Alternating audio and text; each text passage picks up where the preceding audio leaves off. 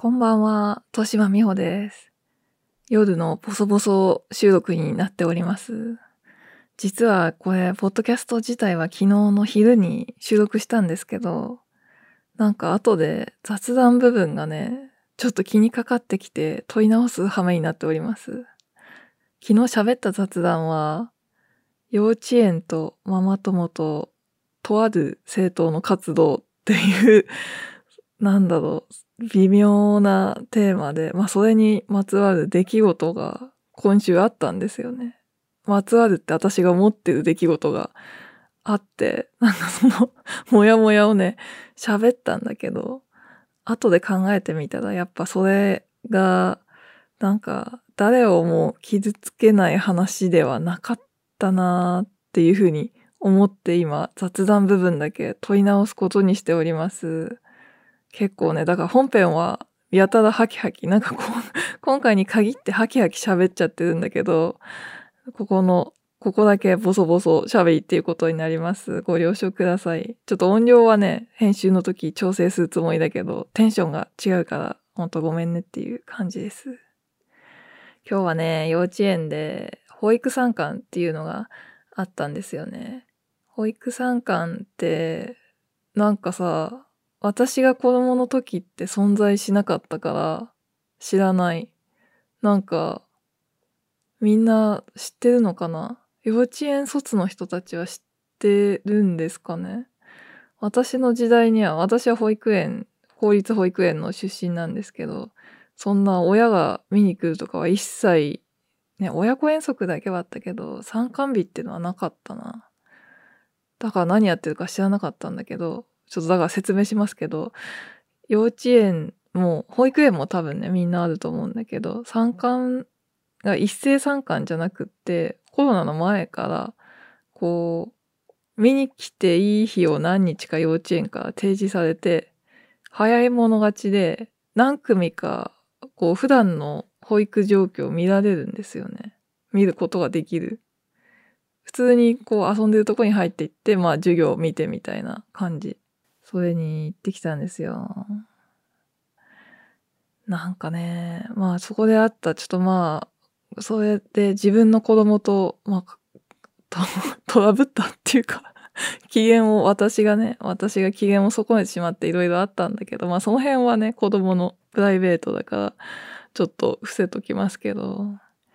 行って思うのはさ、別に今日に限らずだけど、幼稚園に行く機会ってやっぱ結構あって、小学校とかと違う。小学校もそうなのかな？そうなのかもしんないけど、結構普段からね、居残りっていうんですか？園庭で残って遊んでいいよっていう時間があるから、そういう時もいつもいるんですけど、その時も思うけど、すごい他の子、自分の子供じゃない子供絡んでくるんですよね。嫌な感じじゃなくてさ。すぐ、なんとかちゃんのママだ、みたいなさ、言ってきて、なんとかちゃんのママこれやってみたいな、これ見てみたいな風に言ってくるのはさ、全然嬉しいんだけど、自分、そういうことしなかったなって思って、今日は特にそういうことを思ったんですよね。私にとってさ、友達のお母さんって結構アンタッチャブルな存在だったなと思って、ね、ちょっとね、もしこれ万が一同級生のさ、お母さんとか同級生が聞いてても怒んないでほしいんですけど、お母さん、友達の特定のお母さんがやばかったとかじゃなくて、私の生育歴とかと関わる話だから、そんなね、ちょっとそっちが悪いわけじゃなくてこっちが悪いわけだからもうちょっと怒んないで聞いてほしいんですけど、小さい頃私、友達のお母さんって、すごい、ハテナボックスっていうかさ、すごい黒い箱にハテナが書いてあるみたいな感じに誰しも見えてて、なるべく刺激しないようにしようって。ね、ちょっと失礼な感じなんですけど、もう遊びに行ったら、あんまりね、学校で絡んだ記憶、学校でさ、あったからってわざわざなんとかちゃんのママとかって呼びかけないし、放課後に会った場合も、お家に遊びに行った時に顔を合わせた時も、なんか礼儀正しく挨拶はして、もう余計なことは言わないっていうふうに、すごい気をつけてたんですよね。それが、なんでかなって思った時に、なんか今日は、あれかって思いついた事情があったんですよ。なんかそれはさ、うちはなんかたびたび言ってるんですけど、母親の実家なんですよね、自分の家が。だから母親は嫁じゃない、その家で嫁として振る舞っていないけど、他のお母さんは、そう田舎でみんな親と同居、自分の親か相手の親と必ず同居してるから、多分他のお母さんは大方お嫁さんだったんですよ。だからそれが、その時はそれ意識してなかったけど、なんかその感じが自分にはやっぱ、あっていう、なんか、はてなっていう、何かここにあるなっていう感じになってたんだなーって思って、なんかそれですごい納得しましたね。だって、その、お母さんだけだもん。その、友達のおじいちゃんおばあちゃんは怖くないんですよ。なんかその、ハテナボックスやとかって思わないけど、お母さんだけ、なんかこう、ちょっとあんまり余計なこと言わないしよって思うのって、なんかそういう不透明性みたいなものを自分の母親と比べて感じてたからなんだなぁと思って、ね、ちょっと失礼な話ですみませんなんですけど、きっとね、だからなんだろう、別にみんなそんなよそよそしいとか、なんか何かを隠してるみたいな感じではなかったし、それぞれ個性のある存在だったからさ、きっとその自分の親がお嫁さんであれば、なんかそんなにドキドキしなかったと思うんだけど、やっぱ私はドキドキしちゃってたんだよね。それに比べると、その子供の幼稚園の子供たちってさ、なんか、オープンマインドでちょっと安心しますね。そういう風に接してもらえるとほっとする。まあでも、そう見えるだけでやっぱ話しかけてくることいない子がいるのかもしれないけどね。私も話しかけて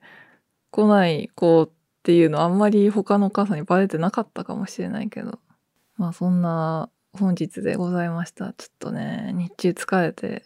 ヘロヘロになっちゃった。じゃあこの後急にね、声のトーンが変わって本編に入りますけど、ね、ちょっと心の準備をして以下お聞きください。よろしくお願いします。まあ、今回はですね、なんとなくね、このママ話みたいのが2回続いちゃって申し訳ないんですけど、今回はね、テレビなし育児について語ろうと思います。子供が5歳を過ぎましてですね、誕生日を経過しまして、子供が生まれる時にうちではテレビをなくしたので、5年経ったんだなぁと思って、なんか、節目としてなんか一回喋ってみようかなと思って。でもなんかこう、別におすすめよみたいな、育児の世界ではこういうことがみたいな、なんかそういう、なんかレクチャーみたいな話じゃなくて、育児情報じゃなくて、なんかテレビなくして、なんか私もさ、そういうのやってると、いろんな微妙な思いとかをすることがあって、なんかそういうのをさ、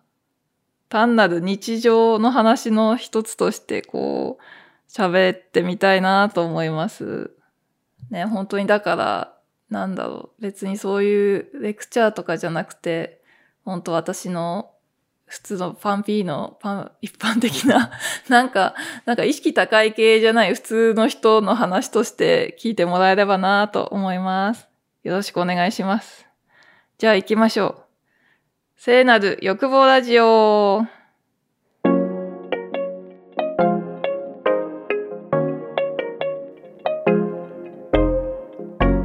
まずね、そもそもテレビなし育児っていうのを多分育児界隈じゃない方は聞いたこともないんじゃないかなと思うんですよね。あるのかな。結構ね、なんかの表紙で年配の方に、通りすがりの年配の方とかにさ、話の流れ上言うとすごいびっくりされるんですよ。その家にテレビがないっていうのを。で、そうなのみたいなさ、なんていうの、ちょっと、貧しい人みたいな目で割と見られるっていうか、そういうのがあるっていう認識が、だからない人もいっぱいいるんだろうなっていう感じなので、ちょっと改めて説明しますと、今はわかんないけど、私の子供が生まれた頃、5年前、2017年ですね。その時に多分流行ってたんですよ。テレビなし育児っていうものが。そんで結構ね、その保健所、母親学級とか、そういうとこでも結構口酸っぱくして、子供の頃はテレビ、赤ちゃんにテレビを見せないようにぐらい言われるんですよね。いいことないから、見せない、完全に見せないでとはやっぱ言ってこなかったと思うけど、見せても30分とかにしてっていうことと、あと、テレビに頼りきりだと会話がなくなるから、その赤ちゃんとのさ、見た後も、テレビを介して子供とコミュニケーションすることを気をつけてみたいな風に結構言われたんですよね。で、その3000から結構言われるから、うちでは結構がっつり真に受けたっていうか、ねえ、私としては、だから気をつけようかなぐらいの感じだったけど、あと視力の話もされる。小さい時にはテレビに近づいていきがちだし、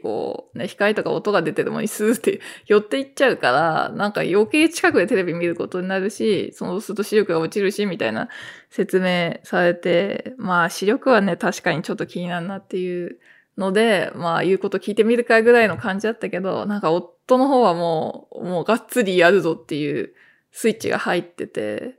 もう、私が産後退院してきたら、もう、スタンバイされてたんですよね。スタンバイっていうか、逆にテレビはスタンバイされてないっていうことだけど、そう、私、産む前はリビングにあったテレビが消えてて、ごちゃごちゃした寝室かどっかに入れてあったんですよね。そんで、もう、テレビなし育児だみたいな感じで育児生活が始まって、やっぱ、急に全然見えなくなったから、コンセントとか、もう配線ができないぐらいの場所に置いてあるんですよね。部屋を変えたみたいな感じじゃなくって、やっぱ、子供が生まれたばっかりの頃って、物が多くなっちゃって、家の中であんま自由にレイアウトが効かないんですよね。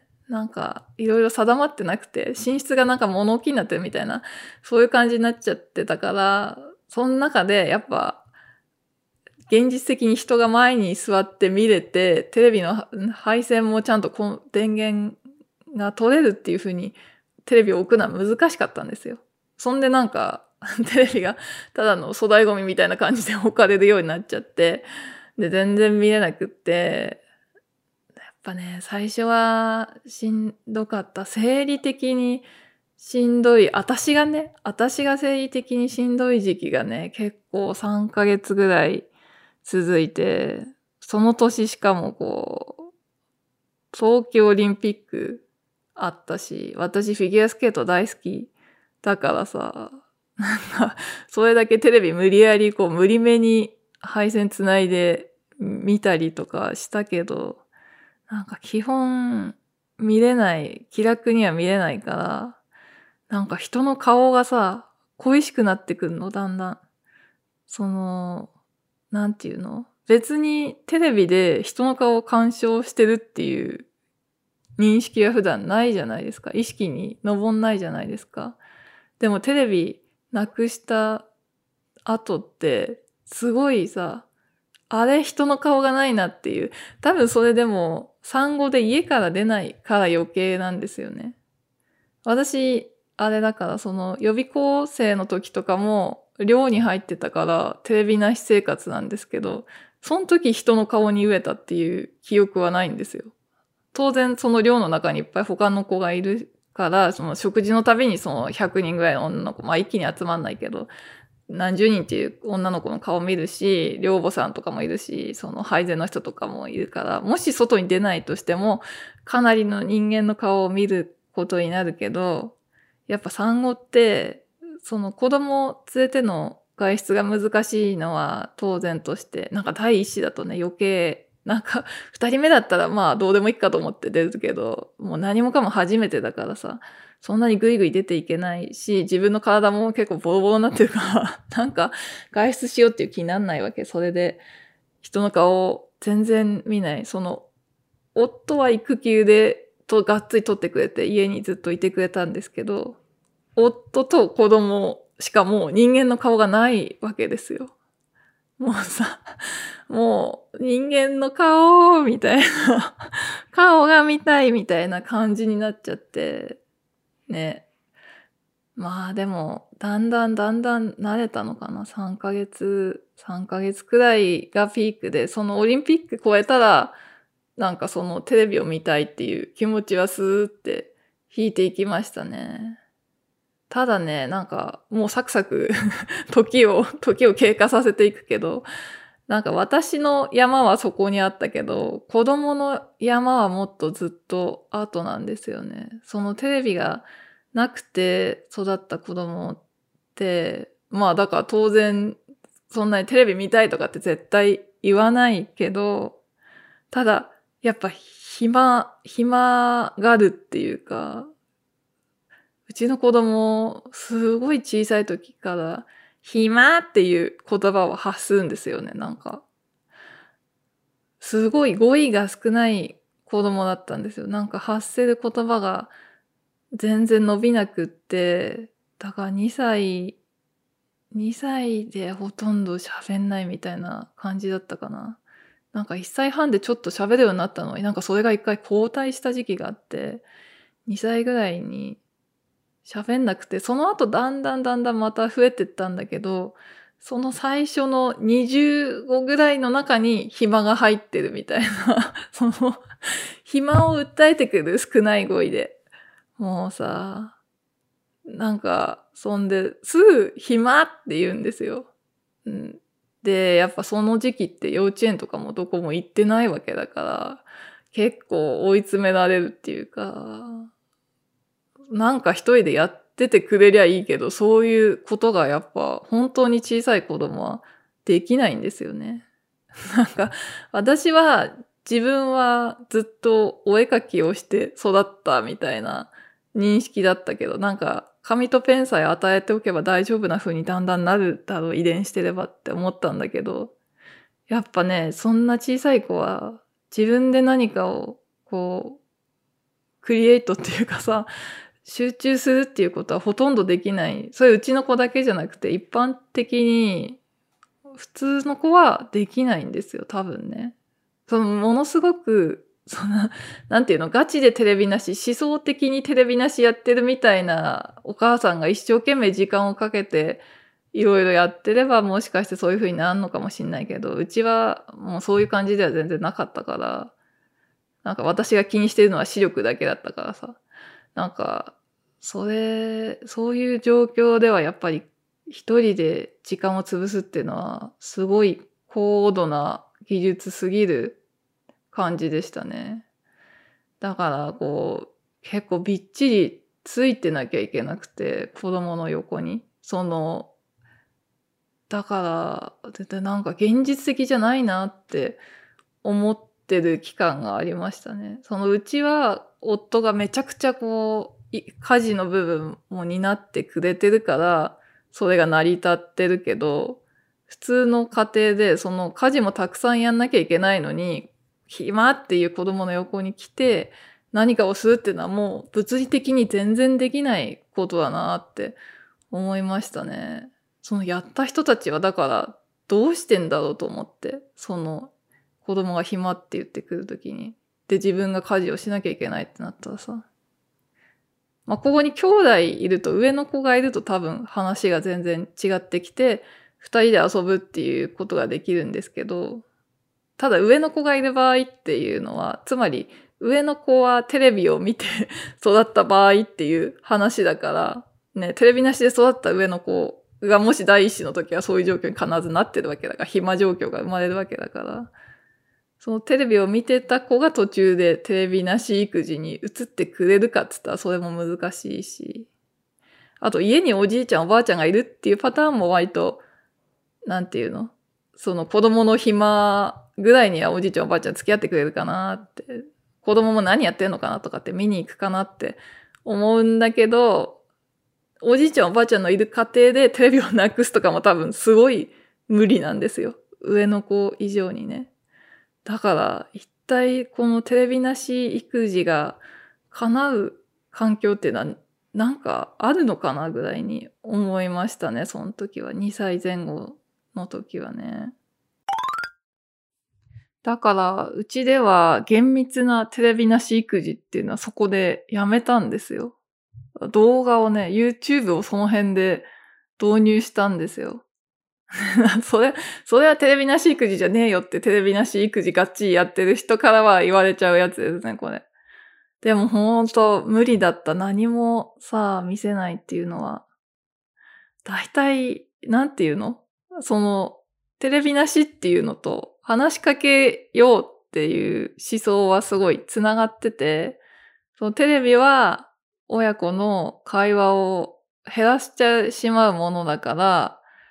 そうしないでいっぱい話そうねっていう風にさ、その、それを進めたい専門家の人たちは言うんだけど、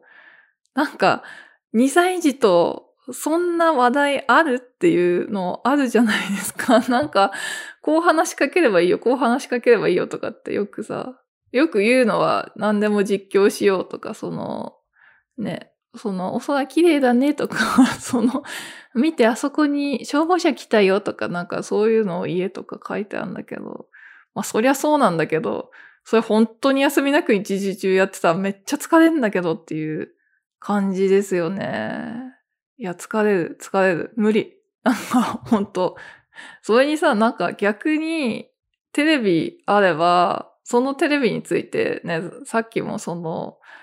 テレビについて話すのはいいみたく、最初に保健所系からは言われてたっていう風に言ったけど、そのさ、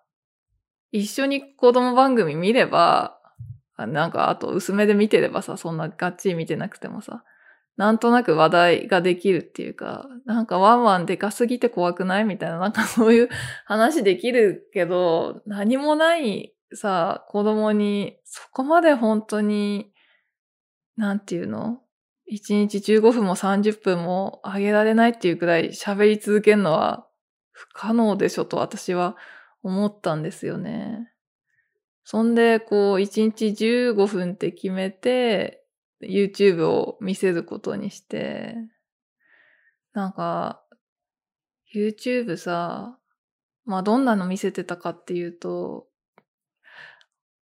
子供が、よその子がおもちゃで遊ぶっていう動画なんですよね。私、自分が独身か、子供がいないぐらいの時に聞いた時は、すごいその、子供が動画の中で他の子がおもちゃで遊ぶ動画を見てるって聞いたときに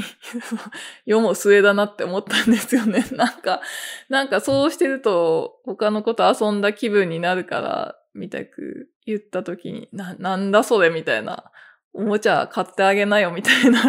さこと思ったし、リアル友達と遊べよみたいな気持ちになったけど、やってみればそれはやっぱ難しい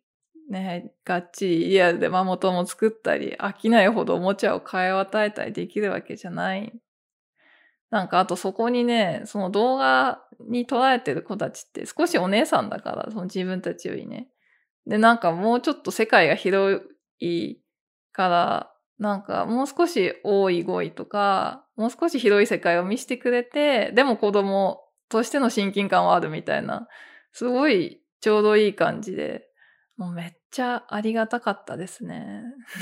世も末だとか言ってたのに、すごい手のひら返して、もうありがたいみたいな感じになりましたね。なんか中でも、すごいたくさん動画上げてめっちゃ遊んでるけど顔出しはしないっていう子が、ななちゃんっていう子がいて、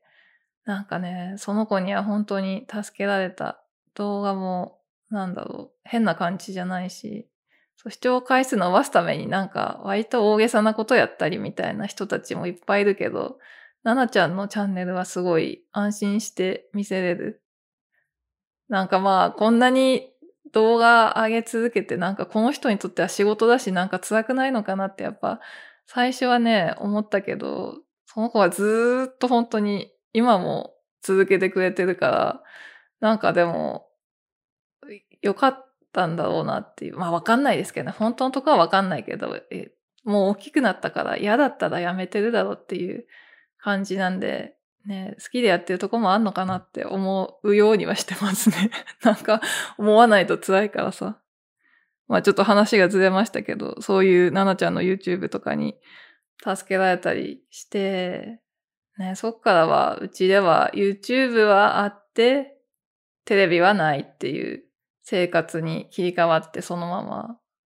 まあアニメとかも最近はね、ポケモンのアニメも見るようになって、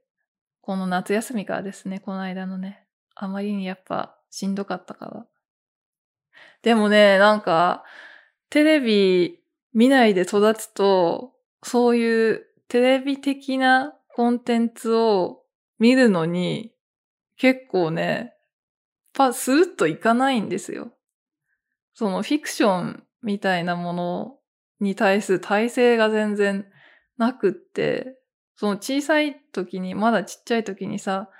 やっぱみんなアンパンマン好きじゃないですか。うちもテレビはないけど、公園で他の子が持ってるアンパンマンのぬいぐるみを見た時に、もうその子を追跡するぐらいアンパンマンが気に入っちゃったから、もうグッズは全然買い与えてて、で、絵本とかもあって、曲もめっちゃ Spotify で聴かせて、ただ、本物のアニメだけがないっていう状態にしてたんだけど、そのアニメも、じゃあ見せてみるかと思ったら、もうね、ちょっと見ただけで、怖いってなるんですよ。なんか、もういいみたいな、やめてみたいな、なんていうの？もう、序盤で、その画面が暗転して、バイキン城とかが映った時点で脱落する。何かが始まりそうな予感っていうのにさ、その悪いことが始まる予感みたいなのめっちゃ弱くって、だから全然そういうのが楽しめないんですよね。なんだろう、そういうフィクションの決まり事？まあそういうことがあるけど、なんか怖い描写があるけど、最後絶対アンパンチするとかって、やっぱテレビを見てだんだん学んでいくことであって、それやっぱ、なんだろう、やめれる状態で見てたらさ、なんかテレビが小さい時から流れてると、なんか結構そんなもんかなと思って刷り込まれていくのかもしれないけど、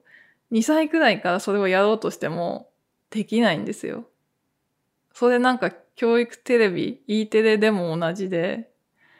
なんか見つけたっていう、私小さい時はなかったけど、なんか椅子わかるでしょみんな、なんとなく。その、育児業界にいない人も、なんか、椅子のキャラいんなーってことは多分知ってると思うんですよ。ナスみてえな頭した椅子のキャラがいるなーっていう。あの人たちが出てくる、なんか、見つけたっていう番組があって、15分番組があって、ただ、その、女の子とサボさんっていう大きなサボテンのおじさんと、コッシーっていうその、椅子と、いるんだけど、なんかその中でアニメーション、何アニメだったかな、あれクレイアニメなのかな、ちょっとごめんなさい、ちょっと細かいことも忘れちゃったんですけど、まあ立体っぽいアニメコーナーがあって、そこにすんげえ怖いキャラとか出てくんですよね。別に話はほのぼのなんだけど、なんか骨スケルトン的な雰囲気のキャラとか、あとなんか、犬？すげえ口が開く犬とか、すごいそんで牙が生えてるキャラとかが出てくる時があって、そういうのにもう耐えられないんですよ。なんか、そんで配信と違って、私、うちテレビがないからそういうのも NHK プラスでお金払ってアプリで見てんだけど、それってでもテレビ的だからその同じ回がずっと見れるわけじゃなくて1週間で全部入れ替わっちゃうし、そんで見て最後まで見ないとその回の構成が分かんないじゃないですか。まあ見慣れてればお母さんが先読みできたりするのかもしれないけど、私はそこまでいかなかったから、だからいつ怖いのが出てくるか分かんないっていう状況になって、それで子供は見るのをやめちゃったんですよね。本当 E テレ見せるのも難しい。まあそんな子が最近ようやくねポケモンにハマって、だからハマるっていうのもうちではハマるって言ったらそのキャラクターが好きになってぬいぐるみを買って図鑑を読んでみたいな、そういう外側からだんだんこう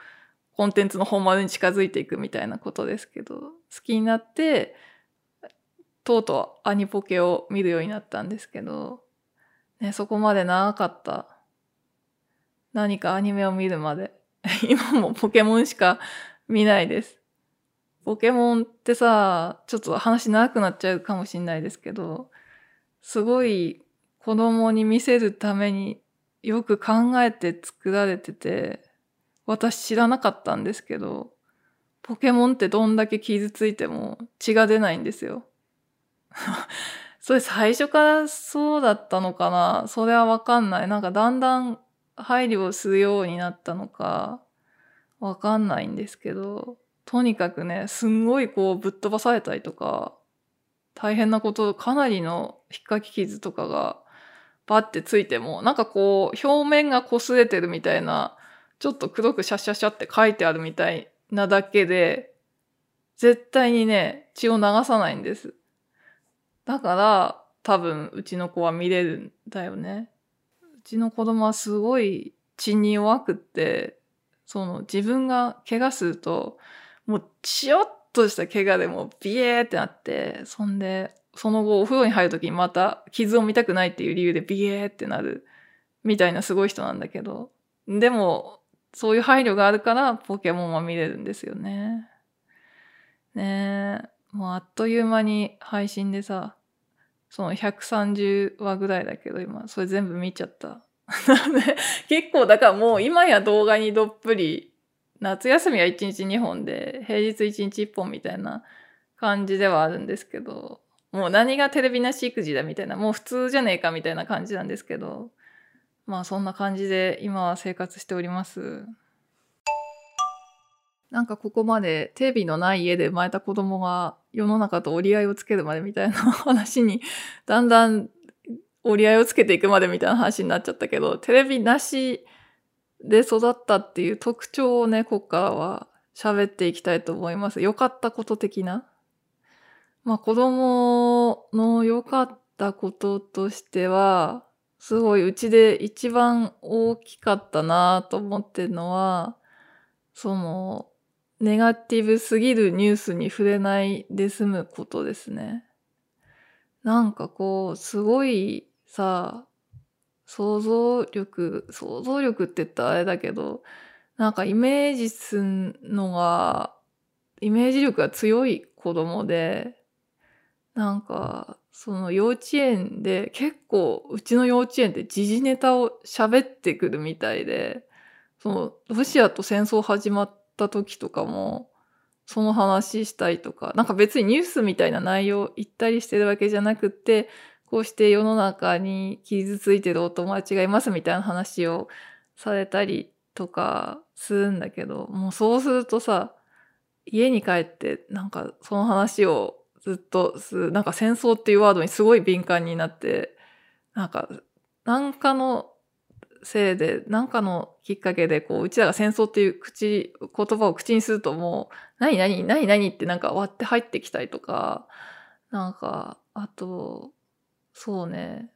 なんか去年の冬に最初にそういう戦争とか以前に、なんか世界にはこういうふうに、まあなんだろう、お金がなく暮らしている人もいるんだよみたいな話を幼稚園でしたことがあって、それ家に帰ったからすっごいさ、繰り返すんですよね、子供が。めっちゃなんか、世の中にはお家がない子もいるんだよ。お母さんに会えない子もいるんだよとかってすっごい言ってきて、なんかショックを受けてるのもあるけど、それもありつつ、なんかこうよっぽど心に染み入ってるっていうか、そういう感じだったんですよね。だからそんな子供にさ、そのなんていうの、コロナの初期のなんか映像的記憶みたいのが残んなくてよかったなーっていうのを思ってんですよね、正直ね。なんかさすがにお腹鳴っちゃったちょっとお昼の前だからね。なんかコロナのことはだんだん理解してきてるけど、その初期の混乱した感じとか、なんかもうどうなるんだろうってざわざわしてる感じ、私もなんかあそこに正直あんまり詳しく触れなくてよかったな、映像見なくて済んでよかったなって思ってんだけど、なんか親とかから話を聞いてね、なんかそういうのが残んないと思うとほっとするとこがありますね、やっぱりね。そういうネガティブなニュースってやっぱそのナイーブな子供にはすごい残っちゃうから、私ね、日航機の墜落事故、82年の2月生まれなんですけど、その墜落事故のことすごい覚えてて、その詳しいことはやっぱ意外とさすがにね、3歳だから知らなかったりするんだけど、その時の大きな飛行機が落ちてものすごいたくさんの人が亡くなったっていうのは理解してて、なんか搭乗者名簿みたいのがさ、今みたいにそのネットで一覧とかで見れないから、テレビで流すしかないんですよね。その飛行機に乗ってた人の名前を親族が知るにはさ、その乗ったんだよっていう確定を得るためにはテレビで流すしかないから、その何百人っていう人の名前をずっと流してんですよね、テレビで。なんかその青いバッグになんか白い文字でさ、しかもなんか漢字が判明してる人は漢字になってるけど、少しだけでもうほとんどの人はカタカナで日本人の名前がすごいバーって並んでさ、なんかそういうのを覚えてて、飛行機怖ーと思って、まあそれだけで未だに乗ってないわけじゃないけど、未だに乗ってないですよね。そんで、それって私、でもはっきり映像で覚えてるから、よっぽど私がまあ6歳ぐらいの話だったのかなって思ってたけど、調べたら3歳とかだったからさ、その時期の記憶がこんなに残るんだって、やっぱショックを受けるっていうのはすごい小さい子供でも同じなんだなって思ったんですよね。まあだからそういうまあそれだけじゃなくね、日々なんか悲惨な話っていうのは報道されてるわけで、なんか私も病院の待合室とかで稀にテレビを見ると、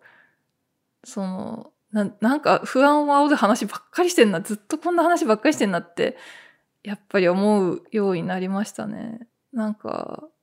これに触れないってやっぱ大きいなーっていう。ラジオはうちはあるんですけど、ラジオってそんなにさ、真昼にずっと不安を煽る話とかしてないですもんね。なんかみんなからのお便りとか読んで、季節の話とか日常の話とかしてるだけですもんね。すごい違う世界を生きてんなと思って。まああと、だんだんね、子供はそのテレビがないおかげまでいったらあれだけど、そのさっきは集中力が小さい時はないんだっていう話をしたけど、なんかそれがすごい途中からぐっと伸びてきましたね。その絵を描くにも、なんだろう、結構がっつり集中すれば1時間とかバリバリバリバリチャキチャキチャキチャキ描いてさ、もう私の同じ年の時よりもはるかに絵が上手ですね。なんか、それがね、なんか他のことに発揮されんのかとかはわかんないけど、ね、集中力がついたのか、絵が好きになっただけのなのか微妙っていうか、絶対後者だと思うけど、まあでもそういう風にさ、一人でちゃんと暇って言わない時間が増えてくれてよかったなーっていうふうには思いますね。まあでも今も言うけど、その休みの日で昨日みたいにさ、雨で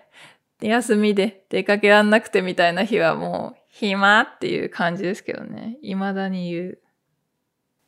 まあだからだんだんテレビなし育児のテレビなし生活の利点が見えてきたっていう感じで、先に苦労が来るんですよね。先に大変なことがいっぱいあって、ああもうやだみたいな感じになっちゃうけど、なんか後でもうちょっと楽になるみたいな。あれでもそれって YouTube 見始めたからなのかな？動画を OK したからなのかな？そうかも。普通に。まあ、うちはでもこういうね、ちゃんぽんぐらいでさ、その、テレビはないけど YouTube はあるぐらいの感じでね、やっていけたらと思いますね。でもどうなのかね。この先、どんぐらいまで続くんだろうっていうことは思いますね。小さい時は、幼稚園入ったらもうダメだろうって思ってたんですよ。その、なんだかんだこう、文化を輸入してくるっていうか、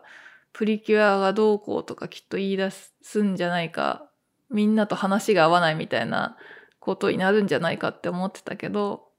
今ってやっぱ他のお家でもテレビがあるお家でも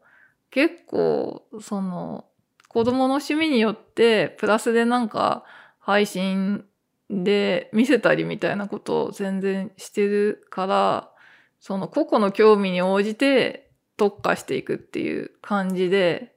なんか漫然と流行ってるものとかあんまりない。その、あれ見たこれ見たっていう毎日何かが話題に上るってことは全然ないみたいで、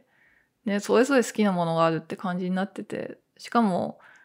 うちの子供はポケモンっていうその大派閥に所属してるわけだから、あんまりね、その、テレビがないっていうことをで、他の子と話が合わないというふうになってるとは思わないですね。多分ですけど。この後もさ、YouTube だったら別に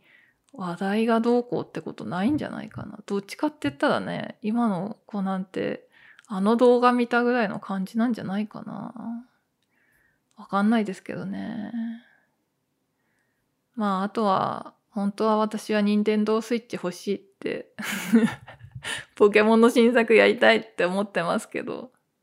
子供がポケモン好きになって、私は結構子供が好きなものはなるべく知っていこうと思う方だから、そんな意識高い感じじゃなくて、もうなんか楽しいことないかなと思ってるからさ、ポケモンもどんどん覚えて調べて、もう私もすっかりね、ポケモントレーナーデビューしたいっていう気持ちになりました。めっちゃ新作楽しそう。ヒカキンの、あれですよ。実況じゃないか、あれ正確には。見てるうちにスイッチないから、もうネタバレとか何もないからさ、しょうがなく配信で我慢してるけど、本当はスイッチやりたいですね。まあ、テレビなし育児に関してはこんな感じかな。テレビがね、あるといいこともでもきっとあると思いますよ。なんかそれも思うな。その一般常識みたいなのが、さっきのその事件を知らないっていうのはすごい良し悪しで、小さい時は本当にね、今みたいな幼稚園児ぐらいの時っていうのは気にならないと思うけど、やっぱり途中からはなんかその世界史みたいな話とも通じていくし、なんかテレビがあるから得られる知識。やっぱ社会系はすごい大きいですよね。私すごい池上彰さんがパパだった週刊子供ニュースのもう第一世代だから、なんか、まあ、池上さんのありがたいお話、ほとんどね、忘れちゃったんだけど、その中東の問題とかっていつもね、解説してくれて、その時は、そうなんだって、なるほど分かったって思うけど、忘れちゃうんだよね。また次の年までには複雑すぎて忘れる。イスラエルのこととか。なんか、まあ、忘れちゃうんだけど、少しでもやっぱなんか、なんとなくあの辺でずっと戦争してんだなって分かったりとか、そういうぼんやりした知識の入り方っていうのはテレビならではだなと思うから、ね、テレビがある良さっていうのもきっとあると思いますね。でも私自身の気持ちとして、テレビがそのゲームのディスプレイとして以外の用途のテレビが欲しいなとはもうあんまり思わないかな。ね、だんだんこうやって浦島太郎を見たくなっていくのかなって思いますね。なんか電車に私そうそう乗らないけど、まあ月に2、3回ぐらい、乗っても3回ぐらいなんですけど、なんかそういう時すっごいキョロキョロして中吊り広告とか 見るんですよね。世の中のことがわかんないからさ。そんで芸能人とか政治家とかのさ、年取った写真見てギャーっていつもギャーとかさ、あと若い人たちはもう全く知らない人になってるから、誰だろうみたいな、この人誰なんだろうなとか、よく知ってた俳優さんだけどもう名前思い出せないなと思って見てたりとかね、浦島太郎プリを結構楽しんでますね。そんなテレビがあるとかないとかに関する雑談でございました。じゃあ唐突ですが、そろそろエンディングに参りたいと思います。そうそう、その前回のママ友会に関して励ましのお便りをいただいたので読ませていただきます。お名前の記入などはありませんでしたので、匿名さんからのお便りとして読ませていただきます。幼稚園でのぼっち感、かなり辛いですよね。私もそんな感じでした。遠足の時、他のお母さんたちが賑やかにしている時、私は娘と2人でおにぎり食べていました。これね、遠足ね、幸いにしてね、うちの幼稚園は幼稚園で家族行事でお弁当食べるってシチュエーション今まで1回もないんですよ。コロナのせいなのか、もともと午前中で終わるようになってんのかわかんないんですけどね。なんかでもその一応、しかしみんなで集まってお弁当を食べないみたいな流れがこう親子遠足の時はあって、その時になんかこうぼっちみんな集まってるけど実質ぼっち見たくなりそうやなみたいな予感はありましたね。結局なんか前日にめんどくさくなって弁当とか詰めんのもういいやと思って、やっぱ明日行かないわみたいな感じで言って行かなかったんですけど、行ってたら娘と2人でおにぎりコースになってたと思う。続き読みます。娘がかわいそうになりました。こんな母親でね、こんな母親でって思っちゃうんだよね。その感じは子供が小さい頃が一番強かったですけど、割とそういうのはずっと続いていくのかなって思います。続くんかい。私は群れるの嫌いなので、群れようとする人を避けてしまう傾向があります。小さい頃女子にいじめられていたので、女子の集団が苦手なんですよ。今でも苦手です。でも、なんとか子供は成長します。というお便りでした。どうもありがとうございます、匿名さん。ね、ずっと続くんかいって思わず言っちゃいましたけど、ね、なんかどっかで克服できるのかなって思ったりもするけど、ずっと続くんだ。なんかね、簡単にはやっぱ元の状態には戻んない、簡単にはっていうか戻んないのかもしんないですよね。なんかさ、私動物が小さい頃苦手だったけど、27、8ぐらいがすんごい好きになって、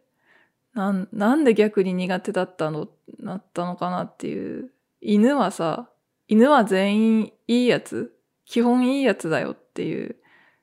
強いこう思い込みっていうか確信があって、なんかだからさ、人間も犬みたいにさ基本いいやつだよって思えればいいんだろうな、変わんないかなって思ったんだけど、ずっと思ってんだけどさ、それはちょっと違うよね。なんか犬に噛まれて犬が嫌いになったとかじゃないからさ、犬の場合は。なんか人間は実害を受けてるから、やっぱり気持ちだけでは変わんないというか、そういうさ、急に切り替わることってやっぱりないのかもしんない。良くなっていくとしても本当に徐々に徐々にっていう感じなのかもしんないですね。この匿名さんがおっしゃる通りね。でもまあ、救いがあるのは、まあそのこんな母親でっていう気持ちがの方がだんだん消えてくっていう。子供がね、だって大きくなって自分で行動するようになればねって私も思います。私もこんな母親でって思う時があって、それは夏休みとか長期休みの時なんですよね。その冬はまだいいよ。冬と春は外で遊べるから、とりあえず公園とか行って茶濁してればいいんだけど、夏がさ、もう実質東京の夏って外で遊べないわけですよ。その暑さがひどすぎて。だから遊ぶとしたら、まあ児童館でも夏休み中小学生優先だからな。だからそれもあって、もう人ん家行くみたいな遊び方しかできない。まあそれか暑さに強い子になる。まあうちはどっちかっていうとそっちの方向でやってきてますけど。ねえ、よそのうちに遊びに行くっていうのが一番いい方法なんだけど、それってやっぱ深い関係がないとできないわけですよ。だからそういう時にもうほんとごめんねっていう、退屈な夏休みにさせちゃってごめんねって思ってますね。ねえ、早く自分一人で遊びに行ってくれるようになればいいな。何年生ぐらいからそうなるのかな。ねえ、ほんとあとなんとか子供は成長します。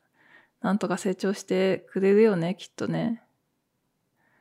ね、この方はお子さんどれぐらいになったのかな？結構経ったっていうことでしょうね。もう励ましのお言葉ありがとうございました。育児の先輩からでした。ですね、お便りの募集を最近テーマ別にお便りの募集を2つしてまして、その聞いてるポッドキャスト、今聞いてる他のポッドキャストっていうのと、青春とラジオっていう題で募集してたんですけど、この青春とラジオがですね、いつも来なかったので、そっちはもう今回は諦めて、また別の機会に募集させていただこうと思います。今聞いてる他のポッドキャストはもう1通いただけたので、ね、今2通になったので、あとね、1通か2通いただけたら、そのテーマで、ね、私の聞いてるポッドキャストと、そのお便りで、お二方が紹介してくれたポッドキャストと、ね、話したいと思ってます。ね、この番組では、ご意見窓口として、マシュマロのアカウントを開設しております。概要欄にリンクがありますので、こんな話してほしい、こんなことを聞きたいみたいな話、あとはもちろんご感想がご感想もありましたら、お気軽に送ってみてください。匿名サービスですが、ラジオネームや年齢、ぼかした居住地など、書いてもいい方は書いてくださると嬉しいです。めっちゃお腹鳴ってんな、なんか。お腹すいた。じゃあ、曲紹介コーナー行きたいと思います。Spotify のミュージックプラストーク機能を利用して、番組の最後にテーマにまつわる曲を紹介するということをこの番組ではやっております。Spotify でお聞きじゃない方も途中まで曲紹介のとこまではね、気楽にお付き合いいただけますと幸いです。今日はね、未だになんか紹介する曲に迷ってる。テレビがテーマだったからさ。テレビがないといえばやっぱ私たちの世代で言うと圧倒的に奥田民生さんのイージューライダーなんですよね。まあみんなでドライブに、みんなで行ってるよね、あれね。気のせいじゃないよね。ドライブに行こう、旅に出ようみたいな。まあその時に、まあ何にも持たないで、ね、テレビもましてやビデオなんていらない。なんか名曲をテープに詰め込んでですよね。だからさ、なんかそういう気に入った曲だけ持って出かけようっていう歌で、もうさ、この曲をね、まあ大体の人は好きだよね。違うのかな。もう我々82年までには、もうドストライク、もうカラオケでさ、みんなでこれ、わーって歌うみたいな定番曲でしたよね。なんかこうなんかテレビがないっていうと、なんていうの、今で言うとオーガニック意識高い系みたいなのにつながるけど、この曲のテレビがないっていうのは、テレビがなくてもいいぐらいのリア充みたいな、なんかそういう夢がある感じでいいなって思いますね。あとテレビに関して思い浮かぶ曲といえば印象深いのは宇多田ヒカルの光ですね。これ、テレビ出てくるって思う人もいるかもしんないけど、まあこれは、なんていうの？多分ずっと一人ぼっちでいた女の子に彼氏ができるっていう歌なんですよね。それはでも私の解釈だけどね。なんか私がその時ちょうど同じシチュエーションで20歳？ 2002 年だよね。多分ね。そうだと思うんですけど、同じシチュエーションで、ただ、なんだろう。この曲って何かこの後の展開がなんかどうなるのかわかんない。でもなんか不穏なんですよね、すごい。別にスーッと聞けばただのラブソングかもしれないけど、テレビを消してほしいっていうことを途中で言うんですよ。欲しいって、直接なんか彼氏に発言するわけじゃないけど、テレビ消して私のことだけ見ていってよって確か、ちょっと完全に歌詞を言うことはしないですけど、まあそういったことを歌うんですよね。なんかそれがすごい不穏な感じしませんか？なんか多分いつでもパチってテレビをつけてしまう彼氏と、手癖でもパッてつける人っているじゃないですか。と、テレビはいらない、テレビを見ないお家で育ったかはわからないけど、テレビをずっとつけてるって習慣がない彼女、女の子と、なんか多分うまくいかないんだろうなって思いません？どうですか？なんか、ね、もうそこもね、私自分と同じだったんですよ。だからものすごい印象に残って、ね、私、やっぱりテレビ、あれだからさ、自分が下宿生活、寮生活っていうのを経て、テレビってつけないことが多くなったから、彼氏が、ポチってさ、テレビをつけるのにすんごいイラっていうかさ、何みたいな、なんでテレビつけんのみたいな感じだったから、ねえ。この曲はすごい不穏な曲として印象に残ったし、やっぱり私はすぐ別れましたね。まあどっちで行こうかな。でもやっぱ明るい方で行きましょうか。奥田民生で行きましょうか。すごいヒット曲すぎるけど。まあいっか。Spotify でお聴きの方はこの後曲が流れますが、私とはここでお別れになります。今回も最後まで聞いてくださりありがとうございました。またお耳にかかれましたら幸いです。それでは聞いてください。奥田民生でイージューライダー。